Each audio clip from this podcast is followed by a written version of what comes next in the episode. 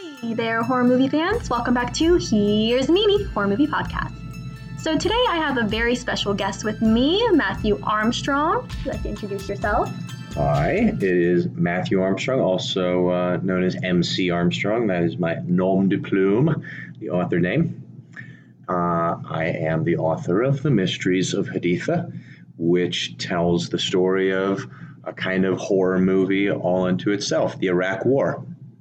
Um, I'm a local Greensboro writer. I went over to Haditha, Iraq in 2008, and um, I learned that there are some really interesting connections to the Iraq War and the global war on terror right here in Greensboro while I was over there, which was a strange thing to come to find in Iraq.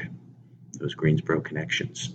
Like Naima, did you know that the mastermind of 9 11 was educated right here I heard at A&T, right? at North Carolina A&T. Got his entire exposure to America in the 1980s here in Greensboro. It's not just horror films. Not just horror films. No, I mean, I you know, as as we get ready to talk about uh, They Live, one of the things I think that movie is about, which kind of connects to um, what I experienced when I was over in Iraq, is I think this is a movie that is trying to teach you how to see. Right? You put on these sunglasses, and suddenly you can see the truth. Mm-hmm. I had to travel 10,000 miles away to see what was in my own backyard. I had to travel to Iraq to see what had happened here in Greensboro. It wasn't until I got over there that I realized, after talking to a woman, that in Greensboro, North Carolina, the guy who had started the very war I was there to cover, um, he had been radicalized right here in Greensboro. Somebody put some sunglasses on me. My God. Well, I was a great intro in. If he hadn't already said it, we're going to be talking about John Carpenter's They Live, 1988. And it's actually really funny because Matthew's the one who introduced me to the film, which I had never heard of. So it's definitely in the forgotten horror column. But I think it's actually one of John Carpenter's most smartest films. Mm-hmm. I mean, what do you think? I think it's really smart. So smart, I'm almost hesitant to call it horror. See, that's the thing though. So, since it has such heavy elements of science fiction and action present, mm-hmm. but because there's still so much of a subgenre of horror present, you could still make an argument that it is within the horror genre spectrum. And I agree, and I think we should be talking about it as horror, but I also think it's important to remember that things get called horror for very interesting reasons. Mm-hmm. John Carpenter is famous for a couple movies, but probably none so much as Halloween. Oh, yes. Right? So he makes this movie very early on, mm-hmm. and because of it, and because it's horror, we say, here is a horror director. Mm-hmm. What if They Live had been his first movie? Would we have called it horror? Okay, okay, you know what? You have a good point. Yes, All but how come John Carpenter continued to write horror? Is it because he had already gotten this big title? What do you think? As Why was why was he so fascinated with this particular genre? Well, I heard that John Carpenter's always been a fan of science fiction. hmm So maybe just taking that element of science fiction, why not use it to his advantage within the horror genre? The thing is, as a director, if you get called to this one thing, take advantage of it to the point where maybe you're run dry and then you can kind of back up. But I think what he did with They Live is that he still kept this horror esque element that we Mhm. could still argue it to be horror, but it's not. So I think he played it very smart on how he approached it. So, yes, I agree with you. We should not label directors in one specific column. But I also think John Carpenter kind of labeled himself in the horror genre. I think he's doing something in this film that actually I, I, I try to do it in my book. I try to marry genres. Uh, that's Right. yeah. I try to subvert genre by Mhm. bringing them together. What happens if you take journalism? What if you, what happens if you take very serious reportorial journalism and mix it with memoir? What happens if you take autobiography and mix it with serious reportorial journalism? What is Carpenter doing? He's taking horror and he's marrying it to science fiction and action. and action. And as we were talking about earlier, even a little bit of comedy. There's some Oh. there's some high slapstick. Slapstick, meta, and what was it? You said surrealism as Mhm. well. And what does that do to the audience? It makes them wonder, huh, what box do I put this in? What the thing. category does this go in? And that's what seeing is all about, realizing that There the old no categories don't work anymore. Hmm, That's why you have to put the glasses on. Yeah. Do you want to give us a little rundown of what They Live is about? Yeah, yeah, sure. So um, it starts, as Naima said, in 1988 with a homeless guy. right? And what's the guy's name? There's no name. Exactly. They never say his name, only in the credits. And even then, I don't even remember. He's known as Nada, There- which is Spanish for nothing. But you know what else, though? John Carpenter got a lot of his inspiration from this short story called Eight O'Clock in the Morning, Mhm. which also got turned into this, I guess, I think it was a comic book, and then it got turned into a short, which Mhm. was known as Nada. And that's Mhm. why he named the character Nada because of that short story that he took inspiration from. Why do you think he left him nameless? You think it's for the same reason that we're talking about? Even this man is out of the box of names, of categories. He's in a world full of materialism and consumerism. His little existence means nothing. His little existence is in combined in in comparison with everybody else. He he's he's nothing. He Mhm. is living. He's the only person that sees the truth. So for us, we view him as this foreigner, this outsider. For him, he's nothing. He's a homeless man.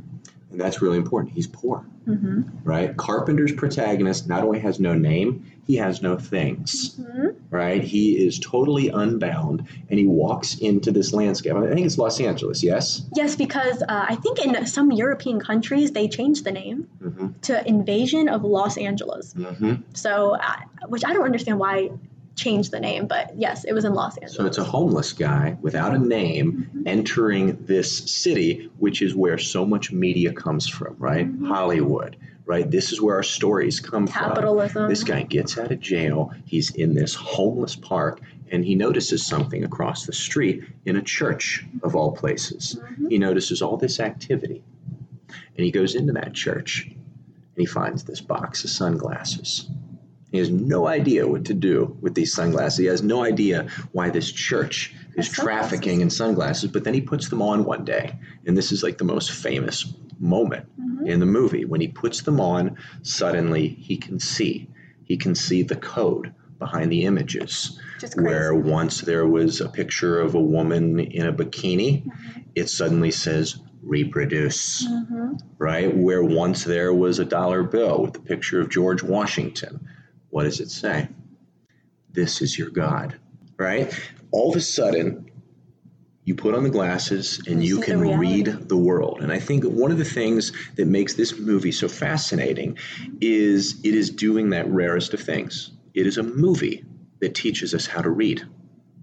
It's for me, isn't it also kind of taking a dab at media at Hollywood? Big time. I mean, I feel like he is just he's pulling a Shakespeare. He's basically showing he's he's a Hollywood star, hmm portraying this problem within Hollywood, problem within media, problem within that time period of all this materialistic consumerism and just throwing it at people. And people are so blind that they don't see it. And in order Mhm. for you to see it, you have to go through a separate lens. And that's what Shakespeare did. So for me, it's just such a Well, think about what these people who have the lenses are doing.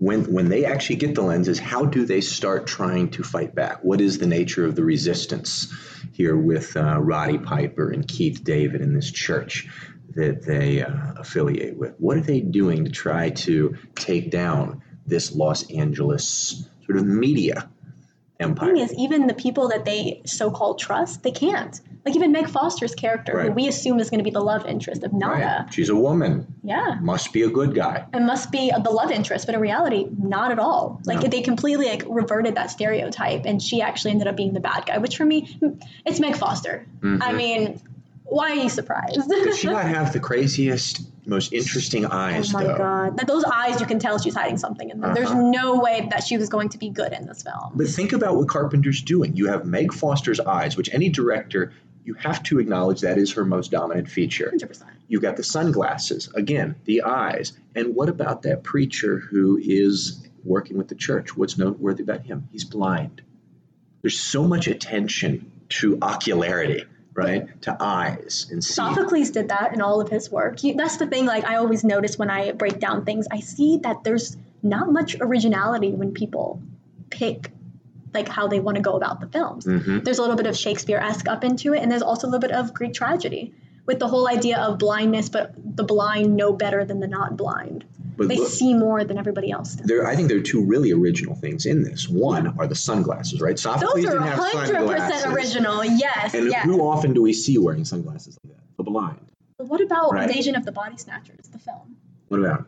We don't know who the real aliens are. Yeah. But how do we know? You know what I mean? So that's one thing I took is like, does it remind you of Invasion of the Body Snatchers and the attempt of who's the real people Interesting. and who are the aliens? Yeah. So for me, there's always origin. There is originality present in horror, but there is so many elements that they implement too that you can nitpick. And I think the problem is with me being a horror film enthusiast, hmm I see all of these things, and for me, it's just it makes it so much harder to impress me with films. So you see this as a kind of response to Invasion of the Body Snatchers. Not necessarily. I think it is a form of a spin-off, but more on like the political climate Mhm. of Invasion of the Body Snatchers. I love this film. I think this film is incredibly unique and a lot better, especially for its time period. But even looking at it in 2020, this is more relevant in 2020 than I think it even was back in its Oh, own time period. I think this film is brilliant, but we also have to acknowledge the elements that are taken from all these films because as a filmmaker myself, I do the same thing. And I think we have to acknowledge where the originality comes from too. So,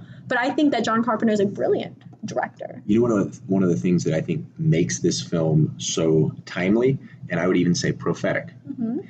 is look at what this community is doing. The ones who are taking on the global conglomerate, they're hacking, right? When you look at some of the most controversial political prisoners of our time, like Julian Assange, Edward Snowden, mm. reality winner, Chelsea Manning.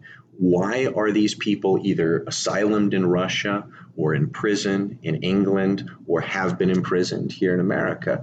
It's because they have hacked. It's because they have hacked the code. They have gone into the kind of media, the mainstream media, where they've gone into secret files and they've revealed them through the mainstream media. They've sort of revealed in a mainstream media that is largely controlled by corporate interests truths that are very uncomfortable to those interests. And because of that, these people are now in prison. This is a movie before the internet. 1988, there was no internet. Yeah. This is seven years before Netscape went public, and they're talking about the need to hack in to media could in order to get film- the truth out. Could this film technically fall under the one of the first films on the war on technology without technically being on the war of technology? I think it's a film I'd put with, uh, say, movies like War Games with Matthew Broderick, you know, which came out in, I think, 1983, 1984. So there are these movies in the 80s that are starting to pay attention to computers and screens and how they shape not only the way we see each other, but the way we think uh, and the way we engage with, uh, you know, power structures. I think that I don't know how John Carpenter came up with the concept. I, I mean, one of the biggest things was the obey, putting on those glasses, seeing that billboard, obey. Like that hit me probably one of the most out of the entire film Yeah. because you sit back and there's actually a new thing on Netflix. It's called the the social dilemma. Social Dilemma. I haven't saw seen it yet, Yeah. but I definitely think that's something to talk about one of these days. But it just when I saw that, I was like, oh my god, like John Carpenter was so ahead of his time because we really are so blind, Mhm. We There are so blind. behind the screen.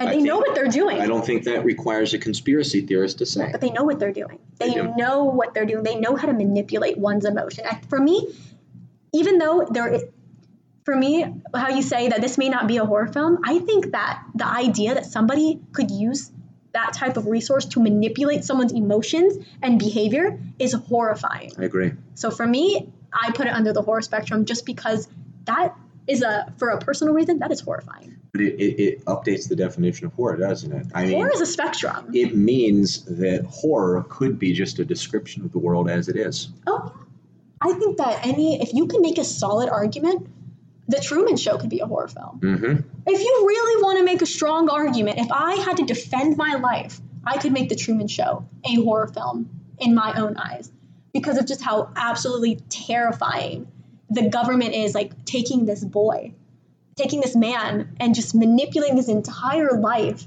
Mm-hmm. for their own social experiment. I mean, look at the French extremity movements.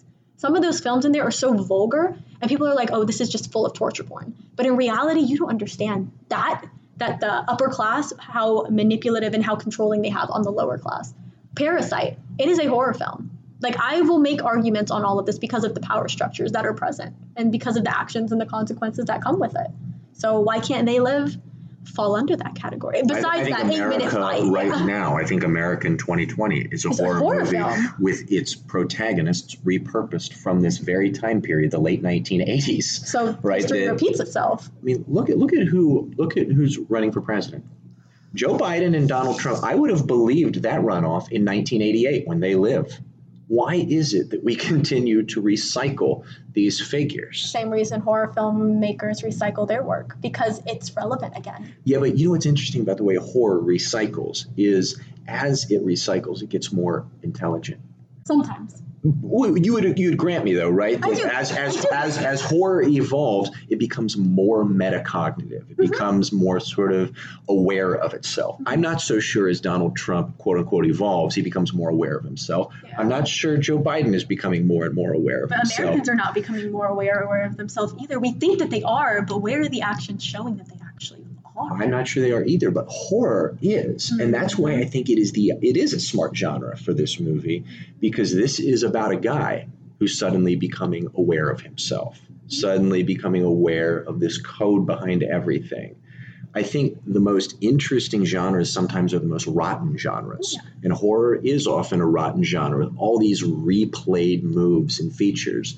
It's because it's rotten that good, smart directors go in and subvert and play and can't help but you know reflect on those broken structures Well, looking at it like that, and you know, like the refurbished Halloween movies, since we Yeah. were talking about. Yeah. And I know they're by a wonderful director, uh, Rob Zombie. rob zombie Rob Zombie is a wonderful director with Mhm. such a unique perspective on horror. You know, and uh, the reason I bring him up is because he did do the refurbished um, Halloween. yeah And I see kind of the keen eye where he was going for, but I still think he failed in his element of trying to refurbish. That's the only reason why I said what I said earlier. But there are a lot of horror films that are growing. But my thing is, it's so hard to distinguish between the ones that are growing and not growing just because of how there's just so many that are coming out. yeah And you see kind of where they're coming from. But sometimes they can try so hard, but fall so short. yeah You and know. sometimes i think we want them to retreat into the old plot lines Yeah. because there is a classic form So how do we suspense. change that? How do we become John Carpenter's and They Live when it comes to analyzing horror if we keep wanting to return ourselves back to original?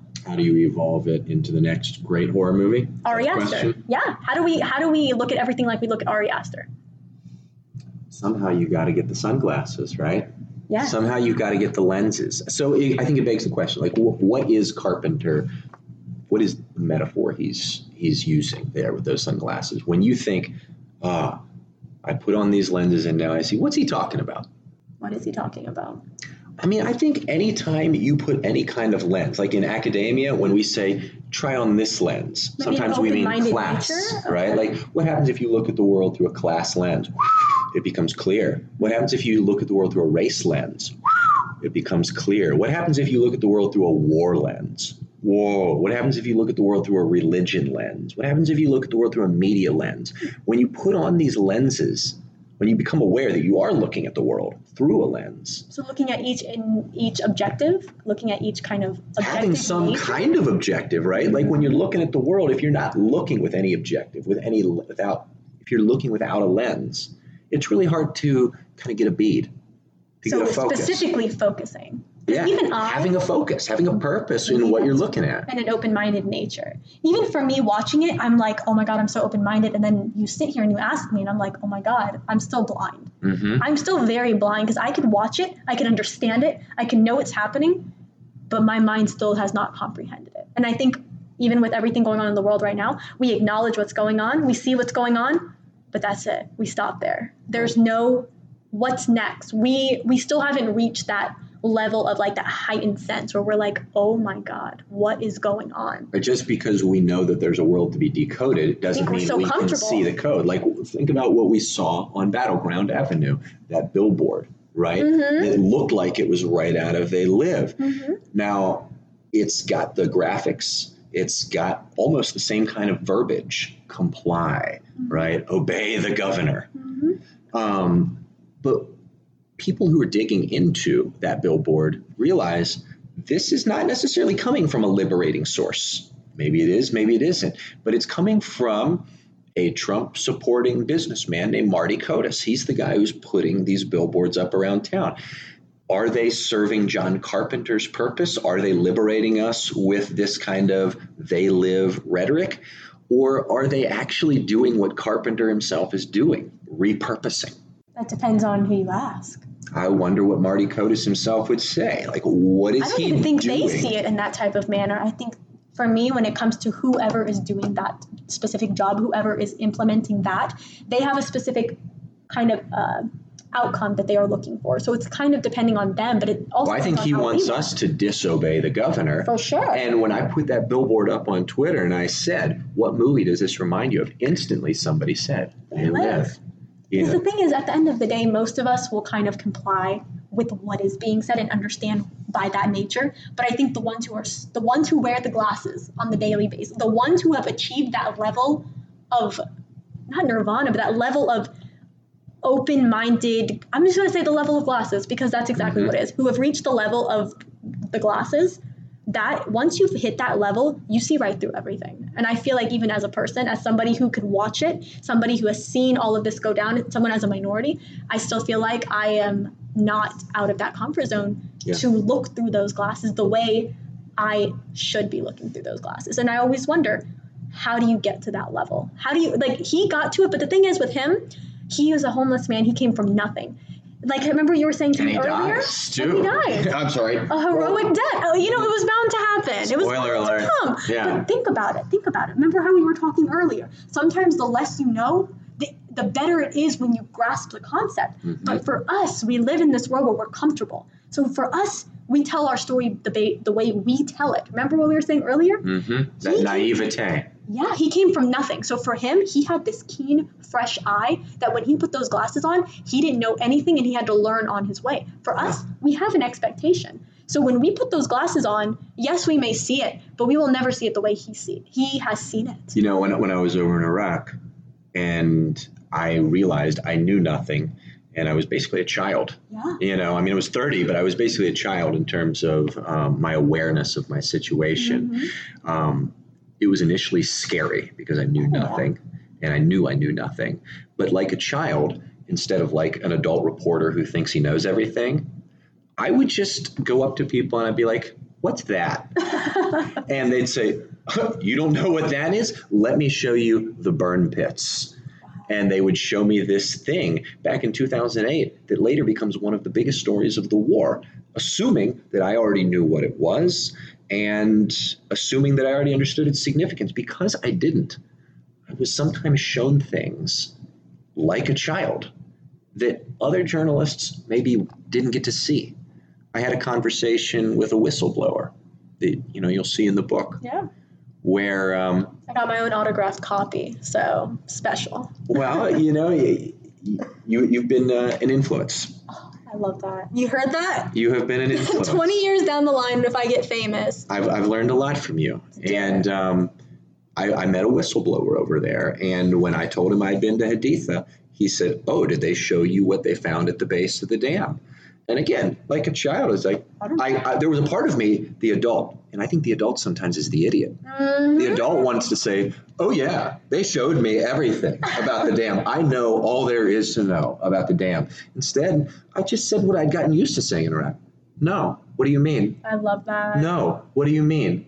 And you know, like almost like a father talking to a son, like an adult talking to a child, he told me exactly what he had seen at the base of the dam, and you'll see that in the book. And I think there's a lot to recommend that that kind of naivete, that You know, humility. You You know. brought up a really good point how sometimes the adults are so stupid hmm compared to the children. I mean, that maybe that's like a Stephen King thing for me. Like, have you noticed Stephen King does a lot of child being the more Yeah. smart and understanding? That's a kind of romantic trope that Yeah. the child has wisdom, and that then the, child has the child eyes that are still open. I mean, I'm sorry, the adult has. I, the adult has come to this sense where, like I said before, they see the world one way and they've been so exposed Mhm. that there's just, they have this just because they think they know everything. Exactly. And the children, I, I think Stephen King is a beautiful example because I think Stephen King implements so much children in some of his work to kind of show, hey, like, don't doubt them. And what They does he know. call it when they can see? They got the shine. Mm-hmm. Right? They got the shine. And, and the trick. Nice pun. Right? Yeah. That, yeah. I mean, the, the trick in life, this is what some people say about genius. This is what some people say about sense of humor. This is what some people say about vision, artistry. The trick is not losing the shine. I think as children, our eyes are open. Mhm. Um, there's a lot that we do. I think we do need to learn and read and all of that, all that mediated acquisition. That's important, but there, those binary boxes, those boxes that organize the world, they don't organize the child's mind.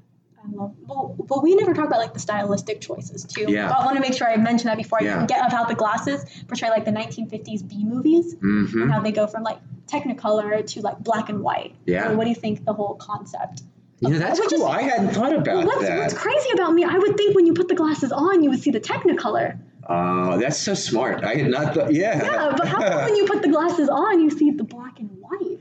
Well, I guess there's something to be said for black and white very clearly codifying and delineating the world, right? You can see the lines with black and white. I think I think so, I think maybe what Carpenter's saying is we get so immersed in these simulacrums, right? We get so immersed in movies, we get so immersed in the kind of media that comes out of Hollywood that is so special effecty, so full of color. So bringing it back to originality, bringing it back to what happens if we strip that away?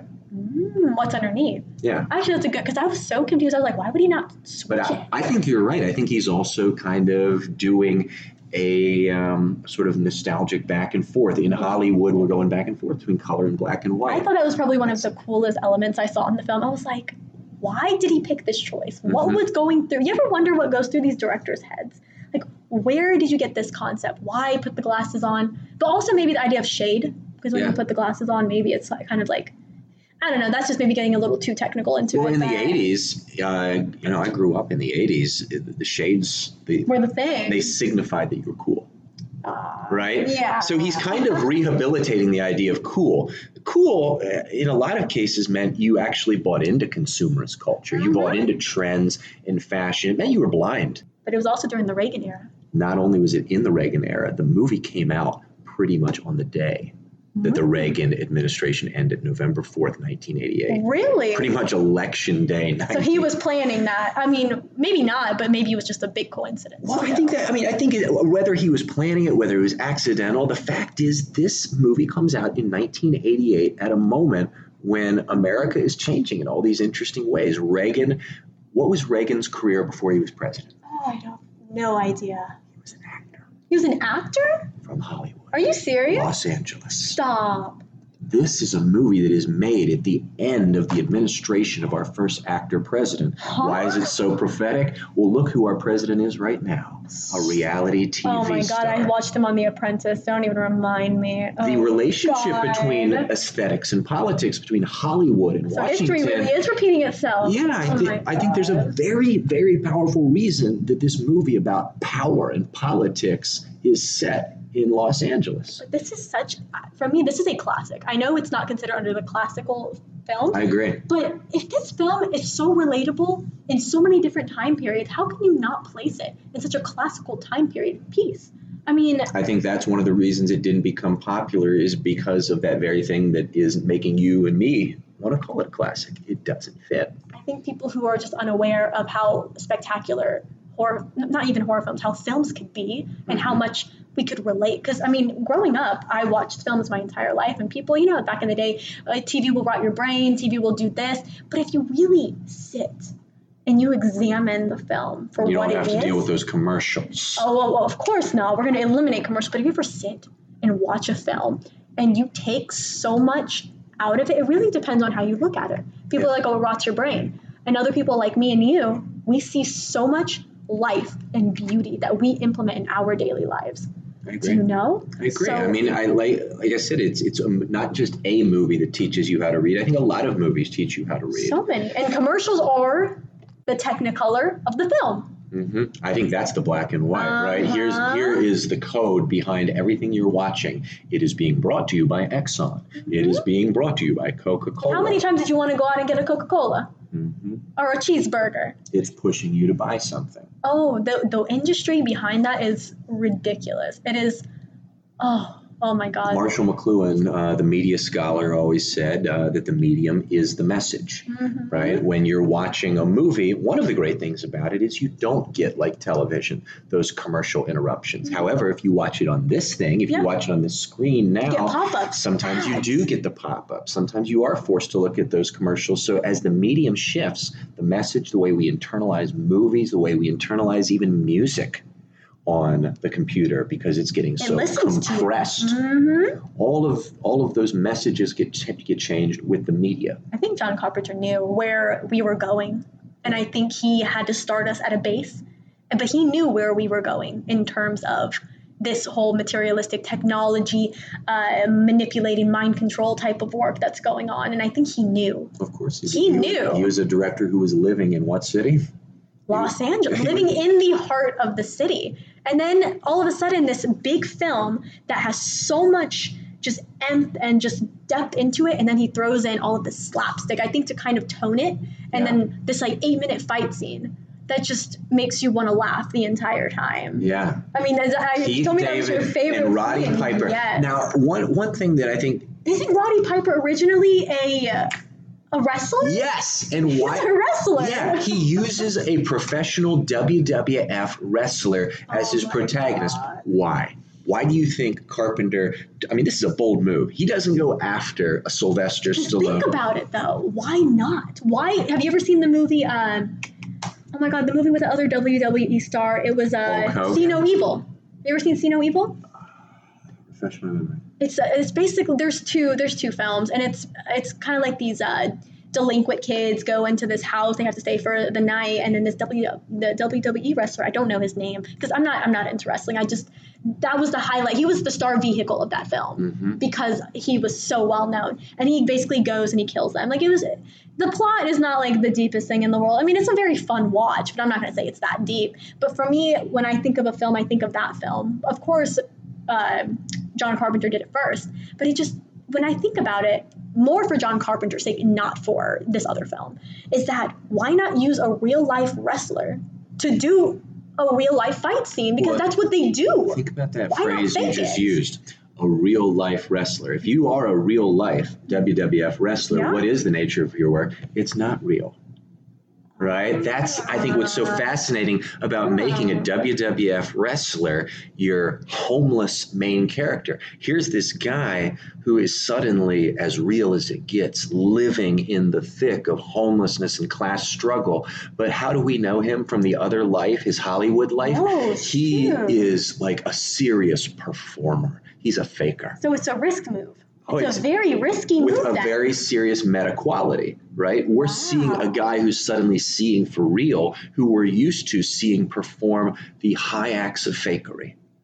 I didn't think about it. Oh, because think about it. Most horror films that are making it nowadays, they use these very unknown actors Mhm. because we don't have any type of strings that we attach with them. That way, we view them as we view ourselves, and Yeah. more empathy is present. But I like your point because you're actually right. It's a particular species of unknown. He's not a known Hollywood entity as an actor. But it's also a very risky move that he made, but it worked for him. And it in- worked for John Carpenter. yeah. Oh People understood it when they saw that Roddy Piper was the main character. I think a lot of people got it. Oh, this WWF guy who fakes it for a living. But it could have it could have backfired. it could have. I mean, he might have been a terrible actor, but I think he actually did a great job. And also gave the movie more public. It gave the movie more publicity, but even then, the movie wasn't publicized that much. right. Like it's not one of his well-known works. Like we think of all of his other movies, but we don't ever think about They Live. Because I love John Carpenter. He's a huge it. director, but I think a lot of times when you don't bank on the big stars like the Brad Pitts or the This- Sylvester Stallones yeah. or the Arnold Schwarzeneggers, you don't get their publicity departments. This movie, the budget was four million dollars, and it grossed thirteen million. That's, success. nothing. I mean, that's a success, though. it is a success, but compared to his other films, I guess for him it wasn't. Well, think about it. A budget of four million. Who budgets four million nowadays? That's budget of four million is one of the minimal budgets that you could go for with Yeah. a with a filmmaker like Pretty much everything takes like, place Carpenter. right there on the streets. My God. And then he did make a profit, but I guess when in comparison to his other films, I guess that's why it kind of got bumped down into like the forgotten horror spectrum. But I think I don't understand like these films that are so beautiful and these horror film enthusiasts that also talk about horror films, they don't talk about these forgotten horrors? Is it because they don't know about it, or because maybe people will not want to watch it because they don't know what it is?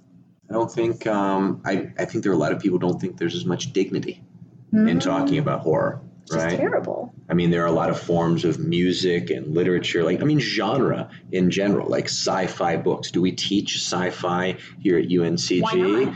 Not often. Like, once a blue moon, a professor will get the courage up to teach horror or sci fi. Why? Why? And we never teach romance, even though it's one of the most popular genres in America. Because people don't find substance in it. They don't You're looking at the wrong books. you're looking and you're looking at it the wrong way. Mm-hmm. If you put the lens, if you put, Put the, the sunglasses, if you put the glasses. glasses on, mm-hmm. and you say, you know what, we're going to take an academic lens on conspiracy theories. We're going to take an academic lens on horror. We're going to put an academic lens on sci-fi. Mm-hmm. All of a sudden, you're not talking just about the plot and what happens, which can often be formulaic and predictable. Oh, yeah. You're talking about why it happens, and you're talking about things that are really fascinating, like why are so many people buying it?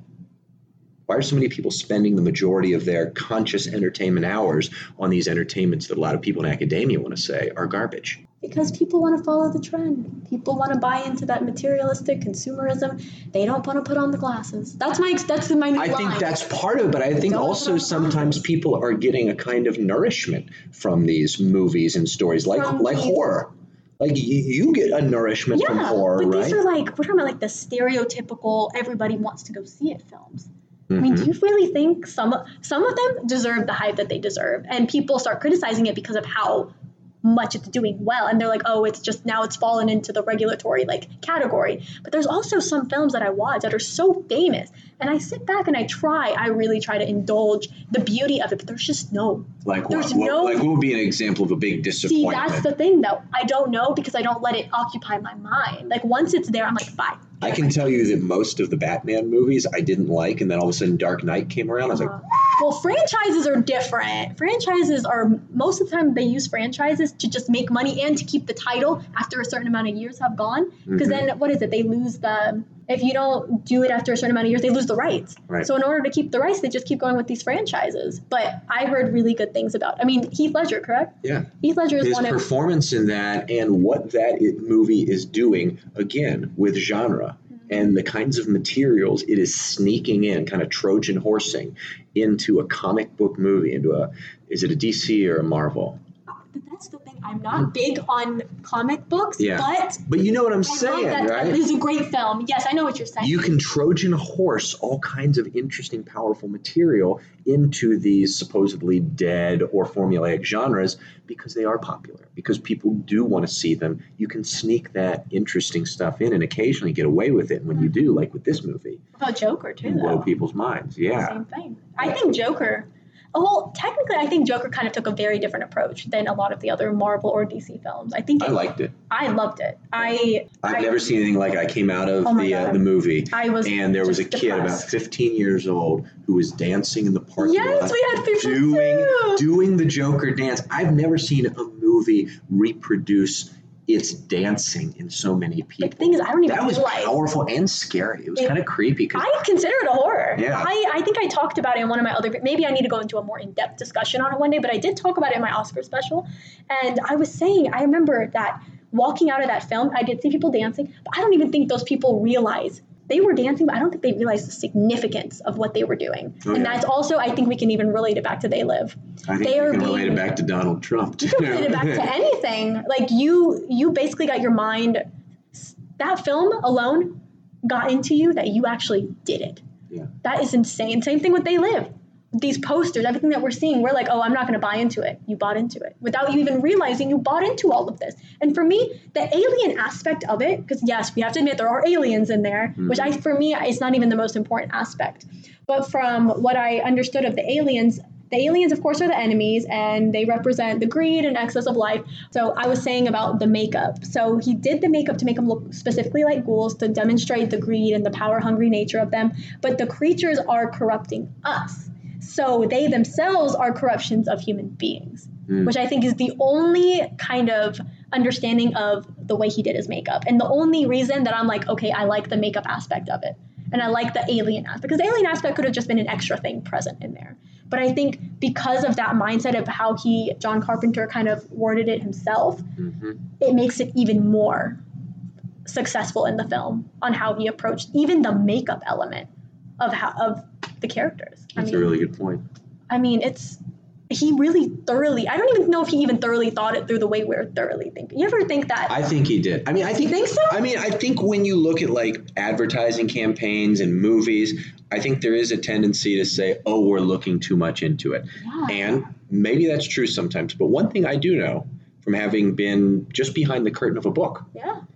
Is that when people spend money on something, whether it's a publishing house or an advertising campaign or a movie, Mhm. there are people in rooms asking why each decision is being made. You know, when people are spending money on a story, they may not be having the same thoughts as you, but they're doing a lot of thinking. I think there's a tendency for a lot of them to say when they're in public, oh, you're looking too much into it, or it's not about this or that. But I think when they're in private, they'll acknowledge it is about this, this, and this. And just like what he's showing in the movie, when you get behind the screen, when you get behind the image of a movie, what's there?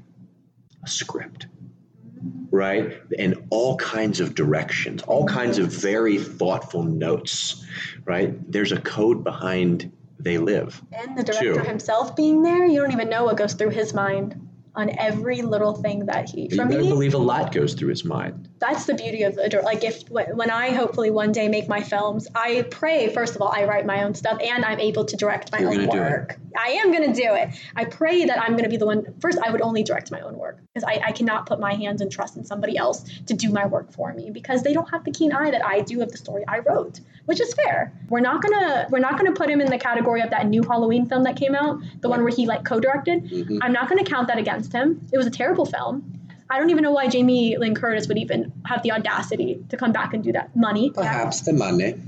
I don't. For me, I, I I value my dignity more than I value the money. But again, once you're in Hollywood, maybe it's a whole different story. But we're gonna we're gonna discredit that film because he did co-direct it, and he's he's older. I don't. You know, he's just going. You can get a lot of money just for lending your name to something. Like, I mean, the, Why would you want to lend your name on? Like I always trash? question when I see in credits executive producer Michael Douglas. Like I'm watching Ratched right now on Oh, Netflix. I'm watching Ratched. Are you right watching now. that too? Oh my God, okay, No, that's a whole different. That's a whole yes. As you said at the beginning, They Live started with a short story. Yep. Well, it started from a comic book to a short story to the film. Yeah, one story gives birth to another. And because of that, that's and for me, I think what you mentioned way early on the name, there he has no name. I think that just is so symbolic. I know it's not much, but he never has it. Like they they never address they address everybody else, but he's never addressed. So you know what it could be? He's like the the what do they call it? That the one man, the only man. You ever heard of the only every man? The. He is the every man. That's That's. That's a big it. theater reference that That's we it. always Mm-hmm. Which So makes it a kind of morality play. Do you have any? Oh, before before we close it off, how about the one-liners? Did you not notice that there's so many one-liners in this film? What did he say? I'm here to chew bubble gum and kick ass, and I'm out of bubble gum. Yeah. I think they're so funny. I love that punny, one-lining, like comedic, just stupidity because that was his purpose. He he did it on purpose. And I think it's to keep you hooked. Like there was a comedian named Bill Hicks in the 80s and 90s who used to always say, Don't worry, I'm getting to the dick jokes. Don't worry, I'm getting to the dick jokes. It was that cheap stuff that a lot of people come for. They come for They quote unquote it. dick jokes. Yeah. Some people come for slapstick. Some people come for those fight scenes that we were talking about. He. Carpenter's great. He gives you the fight scenes. He gives you the slapstick, but underneath it all is this So really gives you what you want, but he also gets serious points. critique. But is there anything else you wanted to tie into it in your last? I just want to say thank you. This was a fun Yeah. conversation. Oh, great conversation. Yeah, I've always wanted to talk about this movie. I've always thought it was genius. Oh, Um, yeah. There was an artist named Shepard Fairey who um, was actually responsible for Obama's sort of campaign public relations, or at least a small part of it, Mhm. back in 2008, who I heard talk about it. And he was one of the only people I've ever heard Wow. talk publicly about this movie. So it was a real, Really? it was a thrill to be able to talk with you about it. Because Yeah. I feel like a lot of people know, but they just they don't at the same time. It's one of those things. I I hope one day this film eventually gets a comeback. I think it will. I think. I'd love to see it remade. Oh, I don't know if I agree with. It has to be done well. Yeah, I'm not, I'm not saying it could be done better, Oh, but I think we need the glasses If- more than ever. Yeah, if or a spin-off. hmm But a remake would be better because then they'll take the same elements. But it has to be. it, John Carpenter has to be behind it. He has I to be hope, I. I hope, I hope he's got one more in him. I do too. But the thing is, us talking about it and people hearing about it, it's going to be publicized more. The more it's publicized, maybe they'll get back to him. John, we want more. John, we want more. One more, and then you can retire. This is it. Bring it back. But thank you so much for coming. Thank and you, I mean, we'll definitely have you again for sure. Thank you. Bye, you guys. Until next time. Ciao now.